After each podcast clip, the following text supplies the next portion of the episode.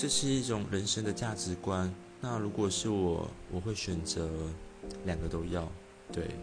但是我又另外想起之前学生时期，我朋友有分享一段，就说如果真的有中乐透的话，嗯，我希望是可以跟朋友一起分享，然后一起分享这种喜悦。